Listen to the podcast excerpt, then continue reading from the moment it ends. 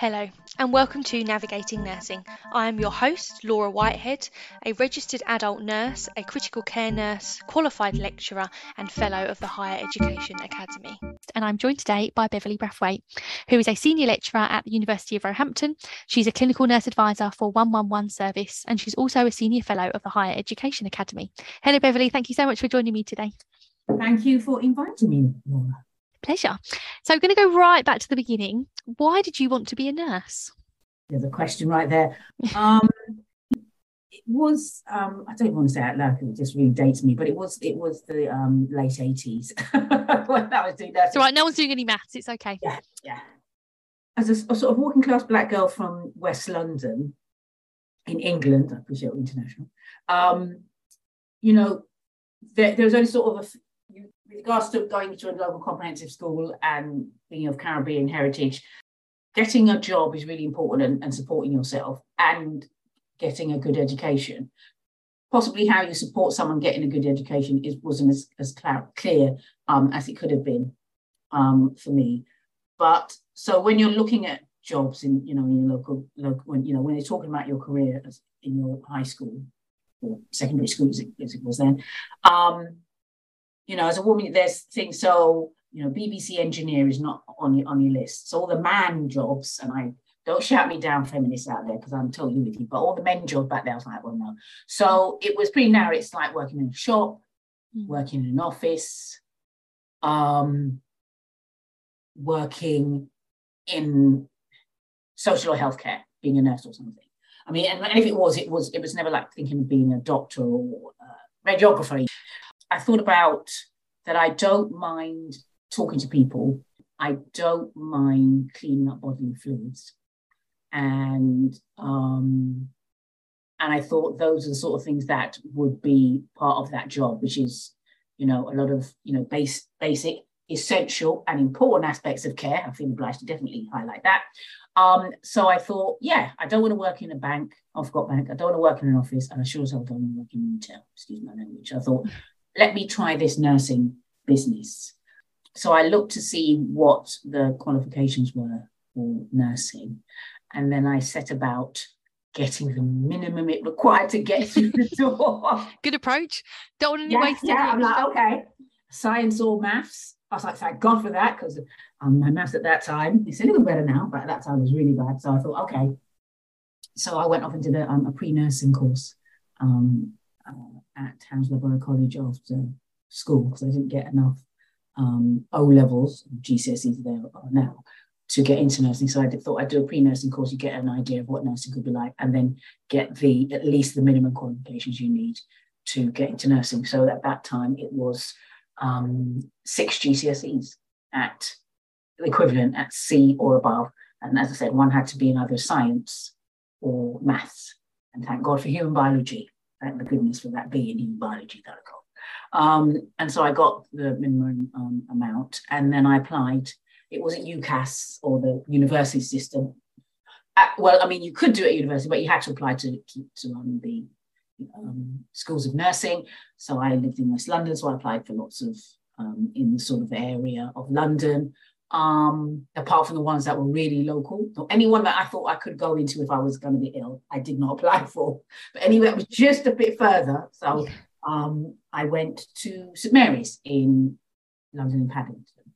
Um, so that's quite close to me, but it wouldn't be a hospital that I would, I would go to. And I didn't really know West London, uh, Northwest London, and some parts of it were at that time um, very well, even though I lived very, lived very close to that. So um, I went for that interview. Actually, I got into all this university, uh, all the school of nursing that I applied for, St George's, um, I think Epsom, and I can't remember what another one.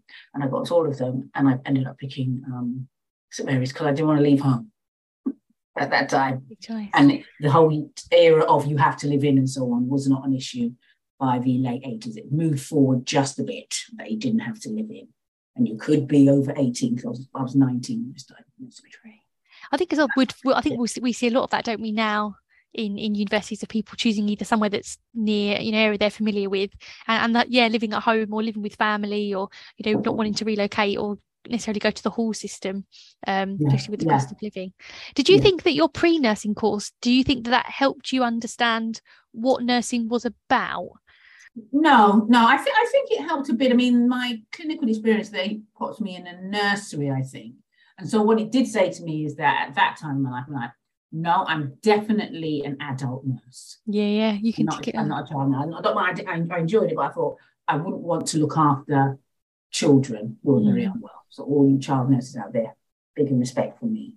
Um, and I, I never considered um, mental health, and I didn't sort of even consider that learning disabilities was a was a thing at at, at 19, 18, 19. So adult was definitely um, the way to, to go. And um, yes, I think it, it prepared me a, a, a little bit more than I would have before. But I, I it didn't being a going into being a student nurse and what I witnessed, it didn't it didn't surprise me. I, I I think the biggest thing that they talk about now still is that, um, and I teach, and you know that 18, 19, well, actually, student nurses are like really surprised that you do, um, you know, important essential aspects of care. That you you do you do wash patients and you do feed patients and you do um, remove pretty much every bodily fluid a human being can produce. Um, and in my mind, I knew that that that that I, I that was it. That was in my mind. Anything fancier that you could learn, I was like, oh, this is interesting. But I, I knew that that's that is the basic of being a nurse, and I'm fine with that. So anything on, Mm. on top of that for me was was a bonus. So Additional um, extra. Yes, yeah. I mean, my mother was a um an auxiliary midwifery, so she would talk about it a bit. So you know, she's helping with you know blood. There's you know women pooing when they're with a baby and all those sort of things. So she would talk about that. So I I knew it was seeing somebody you know having to help somebody you know be clean and dry and decent, as my mother would say. So I was that, I, and that's what I thought about when I did that job. I didn't mind doing that, and I didn't mind doing it with people that I had no idea who they were five minutes before I did that. Mm. So that I think is the biggest surprise of, of nursing then, and even more so now, even though you repeatedly tell students that, they're Mm. still like, do you have, you know, even the feet? I'm like, yes. Yeah, I've had a few. I've had a few. yeah, even, even yeah, in a still situation, I'm like, yeah, even from the top of the head to the bottom of the feet, you will have to wash someone at their their bow. Yeah. And the look of absolute surprise. And, and I and I still look surprised because I really didn't have an issue with that and knew that was a thing. Mm. And I when I was 19 years old. And that could be a 30 year old asking that question yeah. not necessarily an 18 year old. So I, I find that interesting how, um, you know, they don't know that, even though we try to make it very clear to them, I know you know, you know, exactly what very they're going to um, expect to um, be a part of in, in, in, in this role. So it did, it did help a bit, but I was pretty comfortable with the difficult, uncomfortable things that could happen um, that you would witness as a, as a, as a nurse and definitely as a student. You're a senior lecturer um, at the University of Roehampton, um, and you're also a senior fellow of the Higher Education Academy. So teaching is at the centre of you know of your role of your role now and has been for Mm. for quite some time. Were you Mm. always drawn to education and teaching? No, that wasn't that wasn't my not at all. Said to me when I was 18 that I was going to be doing or end up being a university lecturer and doing what I'm doing and have done what I have done. I- it wasn't it wasn't even wasn't even a thing for me. It didn't didn't cross my my mind. When I was a student, my main objective was please let me pass and become a registered nurse. Mm. That, that was that was my number That was the one goal. priority let me get let me let me let me pass this course, yeah, and let me get registered, yes, and then anything after that, We'll worry about that later. later because I can't do anything unless I'm a registered nurse. And and the more I did it, the more I thought this was the right job for me. I really um enjoyed the job of being a nurse. Um, so I really wanted to do it. So my number one priority is please just get get me registered. Whatever happens after that, I'll see. I, I, I didn't have any. Um, I think at one point maybe work in theatres. I did eight weeks in theatres and I enjoyed it, but I thought no, I'm not a theatre nurse. Um, you know, I think maybe being a night sister was like a big the possible for me. That was about as exciting a possible career progression I thought once I get registered. But for me, it was about getting registered. So it probably wasn't until I don't know what job, but probably when I was a, a tissue viability nurse specialist, and I and I had done my degree by this point, and I was in the middle of my master's at this point, that there was a lot of teaching that came with, that that role um, of registered nurses and, and, of, and of students. Um, and I also did a lot of other type of teaching, um, run study days and so on, and organised um, study days with other healthcare professionals around wound care. That I um, uh, enjoyed it. So that's when I, I thought it became a backup plan because initially I wanted to be the first Black um, director of nursing of a large London teaching hospital. Don't know. I don't know exactly why it became so specific, but it was quite specific. Yeah, for quite a few years. And then I, I, I realised that even I wanted to do that, so I wanted to thought that at that position you could impact on nursing care. Mm. Um, and I worked in quite a few hospitals in my in my career before I went to um, uh, education, and I want and I saw some care that was um, variable. Let's say it's the nicest possible way of saying it.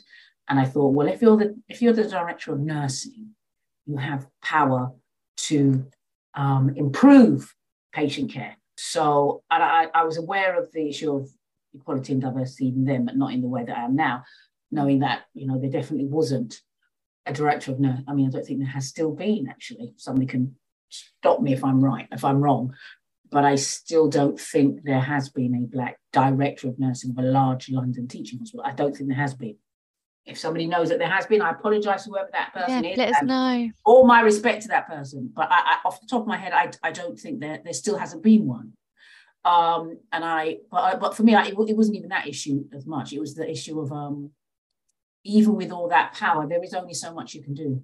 Mm-hmm. Um, it, you know, what's your sphere of influence actually isn't as big as you as you think it is. You've got all the responsibility of what goes on with the nursing in in a trust, but um, how much actual power you have to um, to really do something about it um, is is is questionable, and it's a hard job, and I haven't got a problem with that. But that was why I thought, well, actually, um, that isn't the way I want to go because it's not going to get the outcome I want mm-hmm. doing that job.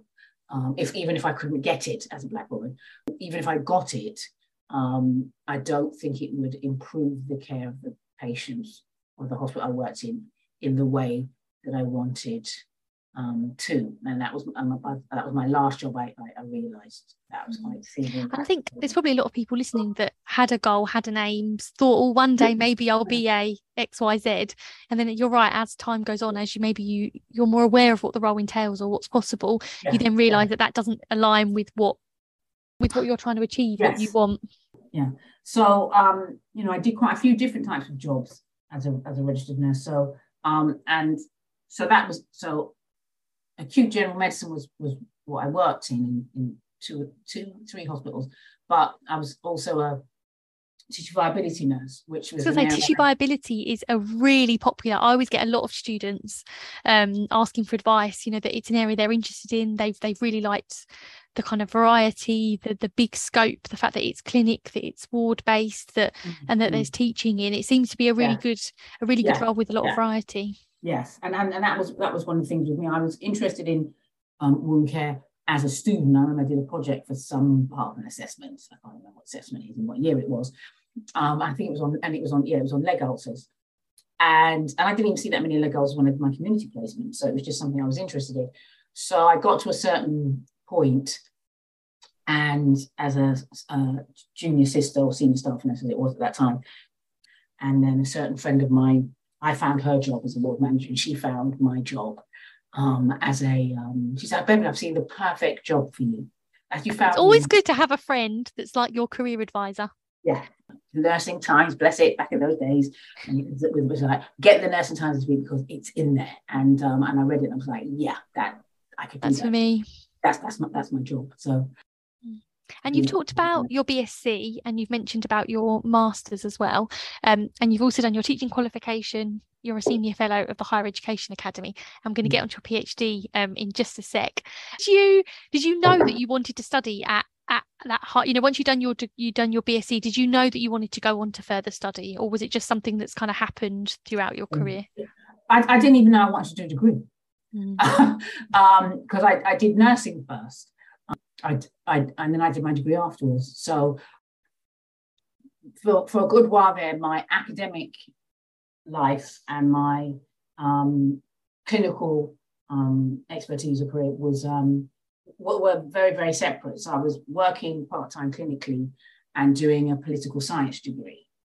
Oh, wow, interesting. Well, I, you know, I do. I, you want to ask me a question? Why political science? I have, I have, I have no idea. I know I want to do sociology, and then I looked at the broader perspective, and I thought, oh, social science gives a bit of history.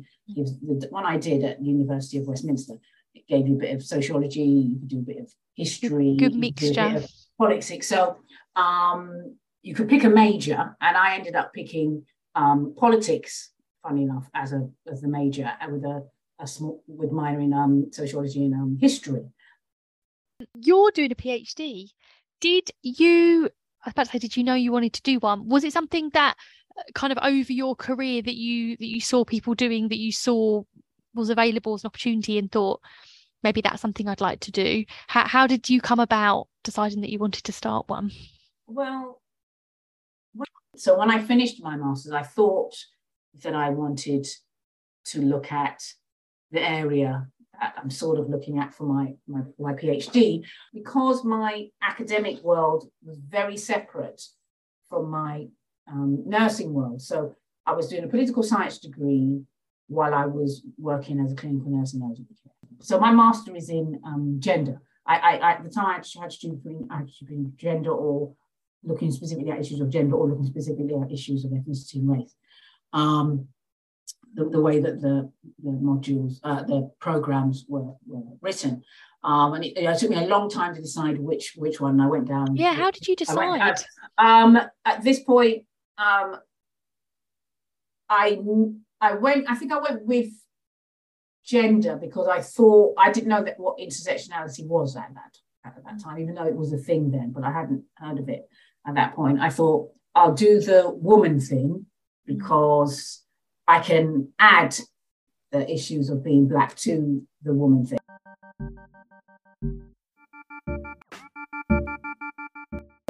And you, you could have done the other way. You could say, "Oh, I'll, do I'll do the ethnicity issue. I can always bring the issue." Either way, but for me, in my head, that's how um, that that's how it works as, as with gender. And then my dissertation for gender was looking at Black women's um, identity in a um, white dominated space it wasn't said like that now, but that's fundamentally what I was yeah, at. that's the. And so when I wanted to do my, my PhD, I wanted to further that into my PhD. But how you explain that to a head of nursing or the dean of nursing, that you want to look at that when you're a, um, or you know when you're at this point a university lecturer and you're thinking that just doing a PhD would be useful to the to you and to the department that you're working in they're not seeing it that because it's not meeting you know that, what they want to do. So when i'm like I, I, I would like so as soon as i um, got into education i wanted to start my, my phd now so that was 20 years ago I, I wanted to. But then you know i'm sure as you know those those first couple of years you're just learning how the hell to do this job.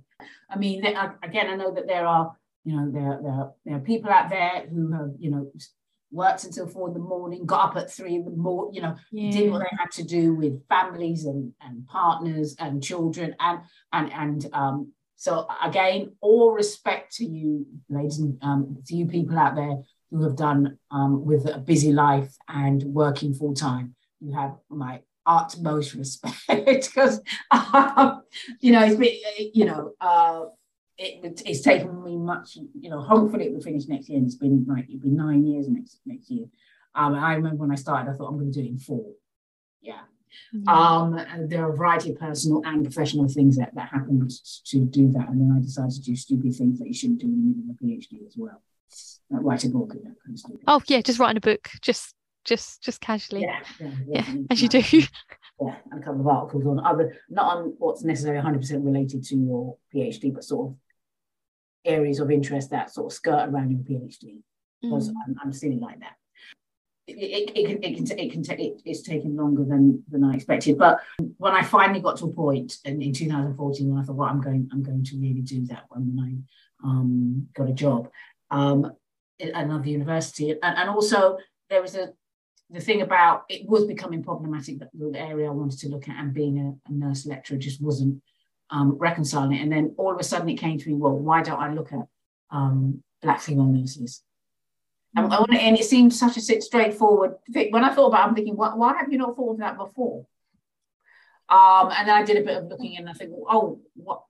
There's not anything written about um, second or third generation uh, black women of Caribbean specific heritage like myself, um, and their experience of nursing. There's a long history of Caribbean women in nursing, but mm-hmm. massive history. Probably, yeah, nothing necessarily about their daughters or their granddaughters, depending. And I interviewed their daughters and their granddaughters of that Windrush generation or that that time frame, which I I I, I belong belong to.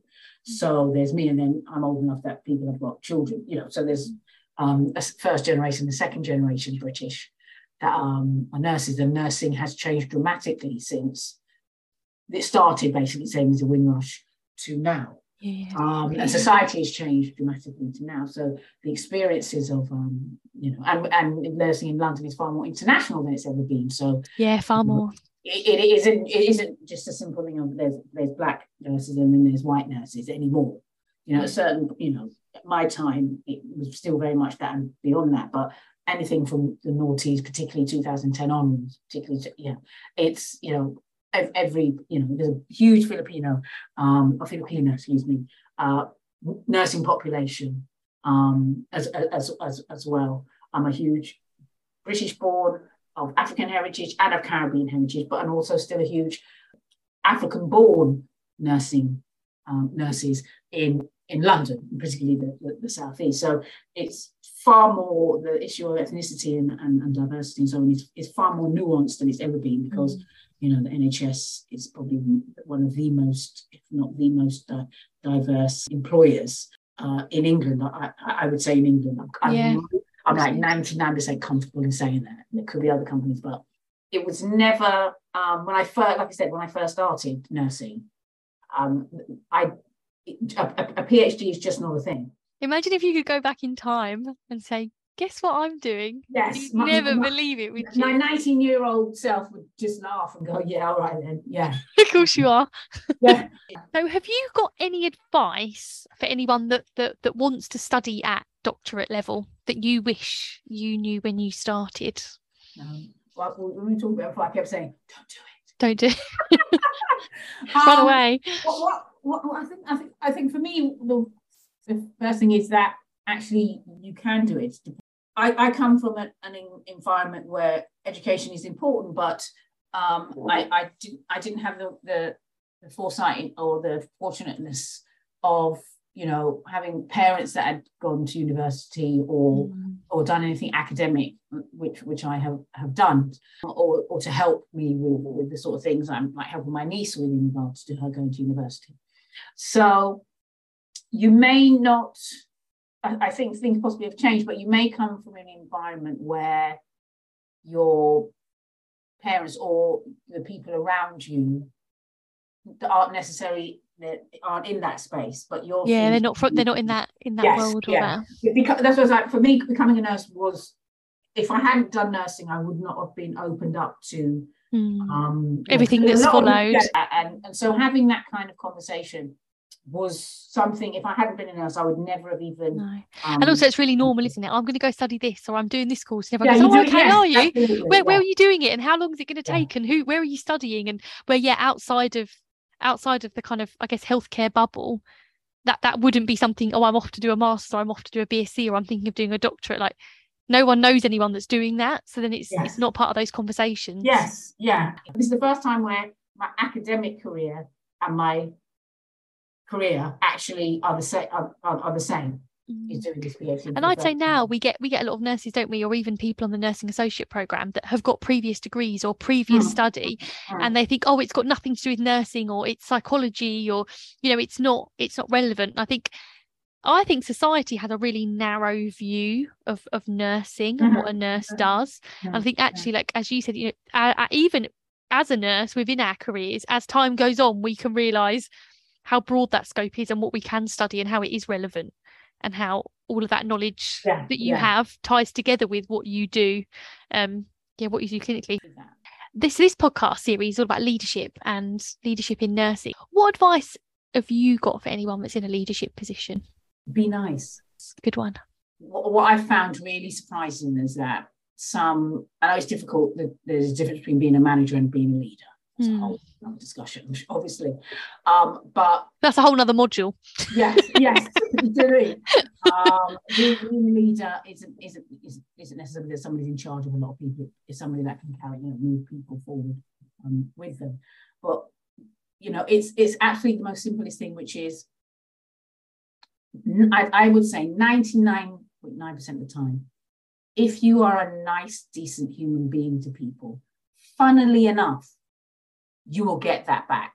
I mean, I, am not I'm going to go into, into the deep and, and, and, and anything more deep and meaningful than that. If you are a decent person to anybody in your team, so I will say hello to the cleaners in exactly the same way mm. as I would say hello to the dean of that mm. of whatever place or the head of the department or whatever. You know, really just just just be a decent human being to people and that would take you very far. And apologize when you're wrong. Mm. as human beings and as help and as professionals what people just do not do is say i'm sorry. You say sorry and that's whether it's a student that's whether again it's the dean you know you know it's the head of nursing it, it doesn't you know a caller at 111 it, it, it, it, it doesn't matter. Is acknowledging um, if you've made a mistake. And in life and in work, we absolutely hate to say, I was wrong or I'm sorry. Mm. And if you make us, if you do do something wrong and are and, and, and apologize for that, it will go such a long way as well as being um, nice. People will follow you if you are genuine and are a decent human being to them. They will go the extra You can ask them to do something that possibly isn't hundred percent, um, you know, of their their role or outside their role, but I'll do that for you, Beverley, or not.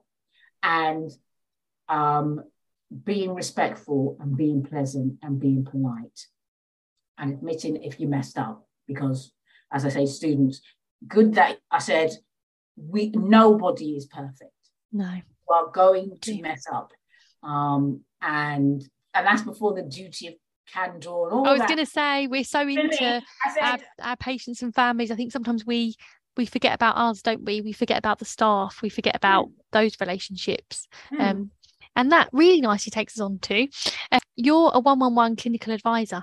Yes. And that's for anyone that doesn't know, do you mind explaining a little bit about the role and, and how that works? Um, it's telephone triage that we have in, you know, they've got a version in Scotland as well. So it's telephone triage. So um, what people do is phone up with a concern. It shouldn't be something that requires um, emergency help. That's still what in this country is 999 um, if you need an ambulance. But, you know, I've organised more than one ambulance in my time. It's so that yeah. you can be triaged and then be um, directed to the appropriate level of care. So instead of sitting in ED with a six month old who possibly has a cold, why, why, why, don't, why don't you, if, if you can't get a GP appointment, why don't you go to an urgent care centre instead? Or if it's out of hours, so after the, the GP practice is closed, then there are out of hour GP services where they can be seen, or you can get a telephone call, or yes, you need to go to an urgent care centre. Not that many minor injury units there used to be, more urgent care centre or yes, you need to go to ED, or no, you can go see a pharmacist for that actually. Or if you're having a mental health crisis, I can, you know, if you can find one that that is up and functioning in the area where the poor person calls from, I can put you through to um, mental health services. Um, it's open all the time. Any, and so we get a lot of calls about um, babies and toddlers. Mm. What did I say at the beginning here? I'm an adult nurse.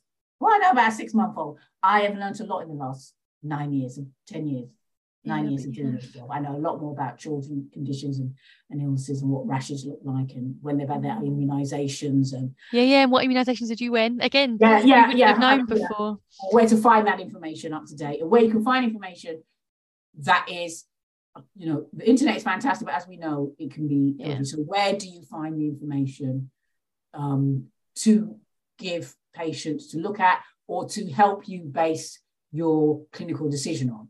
Yeah And how do you make yeah? How do you make search is that? not is not going to do it. You know, Mhm. so which, you know, um, especially when COVID was going on, you know, how did COVID affect pregnancy? How, did we know that? So I'm on the website for the Yeah. British Gynecological Association and their guidance in regards to, you know, I remember teaching the- I- changing. remember teaching the postgrad ITU course and literally I would update the slides on like the Wednesday, I would teach on the Thursday, and then one of the students would go, Oh, well, actually, or did you not notice that since last week we now do da da da? Yeah, And it'd be yeah. like, Oh, oh, Yeah. okay. And you Yeah. literally feel like you'd be the night before, it'd be like, they're not going to change it by 9 a.m., are they? Like, please hope that nothing's going to get because Yeah. yeah. that to keep the the pace in which I think, especially I think COVID was one of the examples, wasn't it? Where Mm, we keep mm. up to date all the time with everything, don't we? Or we try to. yes, I think yes. COVID showed us the speed at which stuff was, you know, guidance, Yeah, research was being yeah. published. You feel like you're an expert and then or, or trying to be. And Yeah. then now something completely different's coming Yeah, and you're like, yeah. oh, it's like when dexamethasone was brought in, it was like, oh, right, of course. That's Yes, what we're that's using. right. And now Yeah. it's the most normal, it's the most normal thing in the world, you know, it's and everyone's heard of it and it's yeah, Mhm. it's interesting. and now we've got long, long COVID, so you know, the, the- the- yeah, loads of really complex symptoms. and you know and and, and what, what they what treatment they're on and what what symptoms they have and you Mm. know and so it for covid particularly so so you had to keep up up up to date. So the whole thing even with fevers and children there's a whole there was a whole um, NICE guidance on fevers and children and whether you know should even give somebody uh, give a child um an antibiotic medication if they have a have a fever. Try explaining that you know if they got a fever of 39 and they're, they're, they're all right but you know try explaining that to a first time parent that actually why don't you you know the evidence suggests that so I Who is incredibly stressed with not to a and poorly like baby. that, and, and, and so when I used to teach them, we used to say, well, you know, it says that in evidence, but try, you try explaining that to a human being. So, you know, when I used to do nights, not anymore, you know, you got a, a, a parent, you know, with a child of 39 and um, it's 3 a.m. and it's says, Sunday you, and know, you don't necessarily have to give um, anything unless the child is uncomfortable per se. Um, and, and I'd be and I'd say, you know, the evidence says that, but I appreciate three o'clock in the morning, you're worried about your child. So you just give them what and then say why and what to give them. yeah, how- yeah, give you that give it you know so it's really good in relating one what the evidence base says but how you in how you use that in real life with real patients Mm. who are really worried about um you know their their child particularly we get a lot of a lot of um a lot i'd say well, a lot of our calls are, are from children so i know as i said before so much more about looking after toddlers and newborns than i um, Or you ever would have. I- I- Ella would have, and I and I've checked with child and pediatric nurses, and what you like, what's what's the normal heart rate of a of a six month old? Yeah, yeah. Yeah, before never. It, yeah, wouldn't have been in within your well, it wasn't within your scope, was it? So why would you know?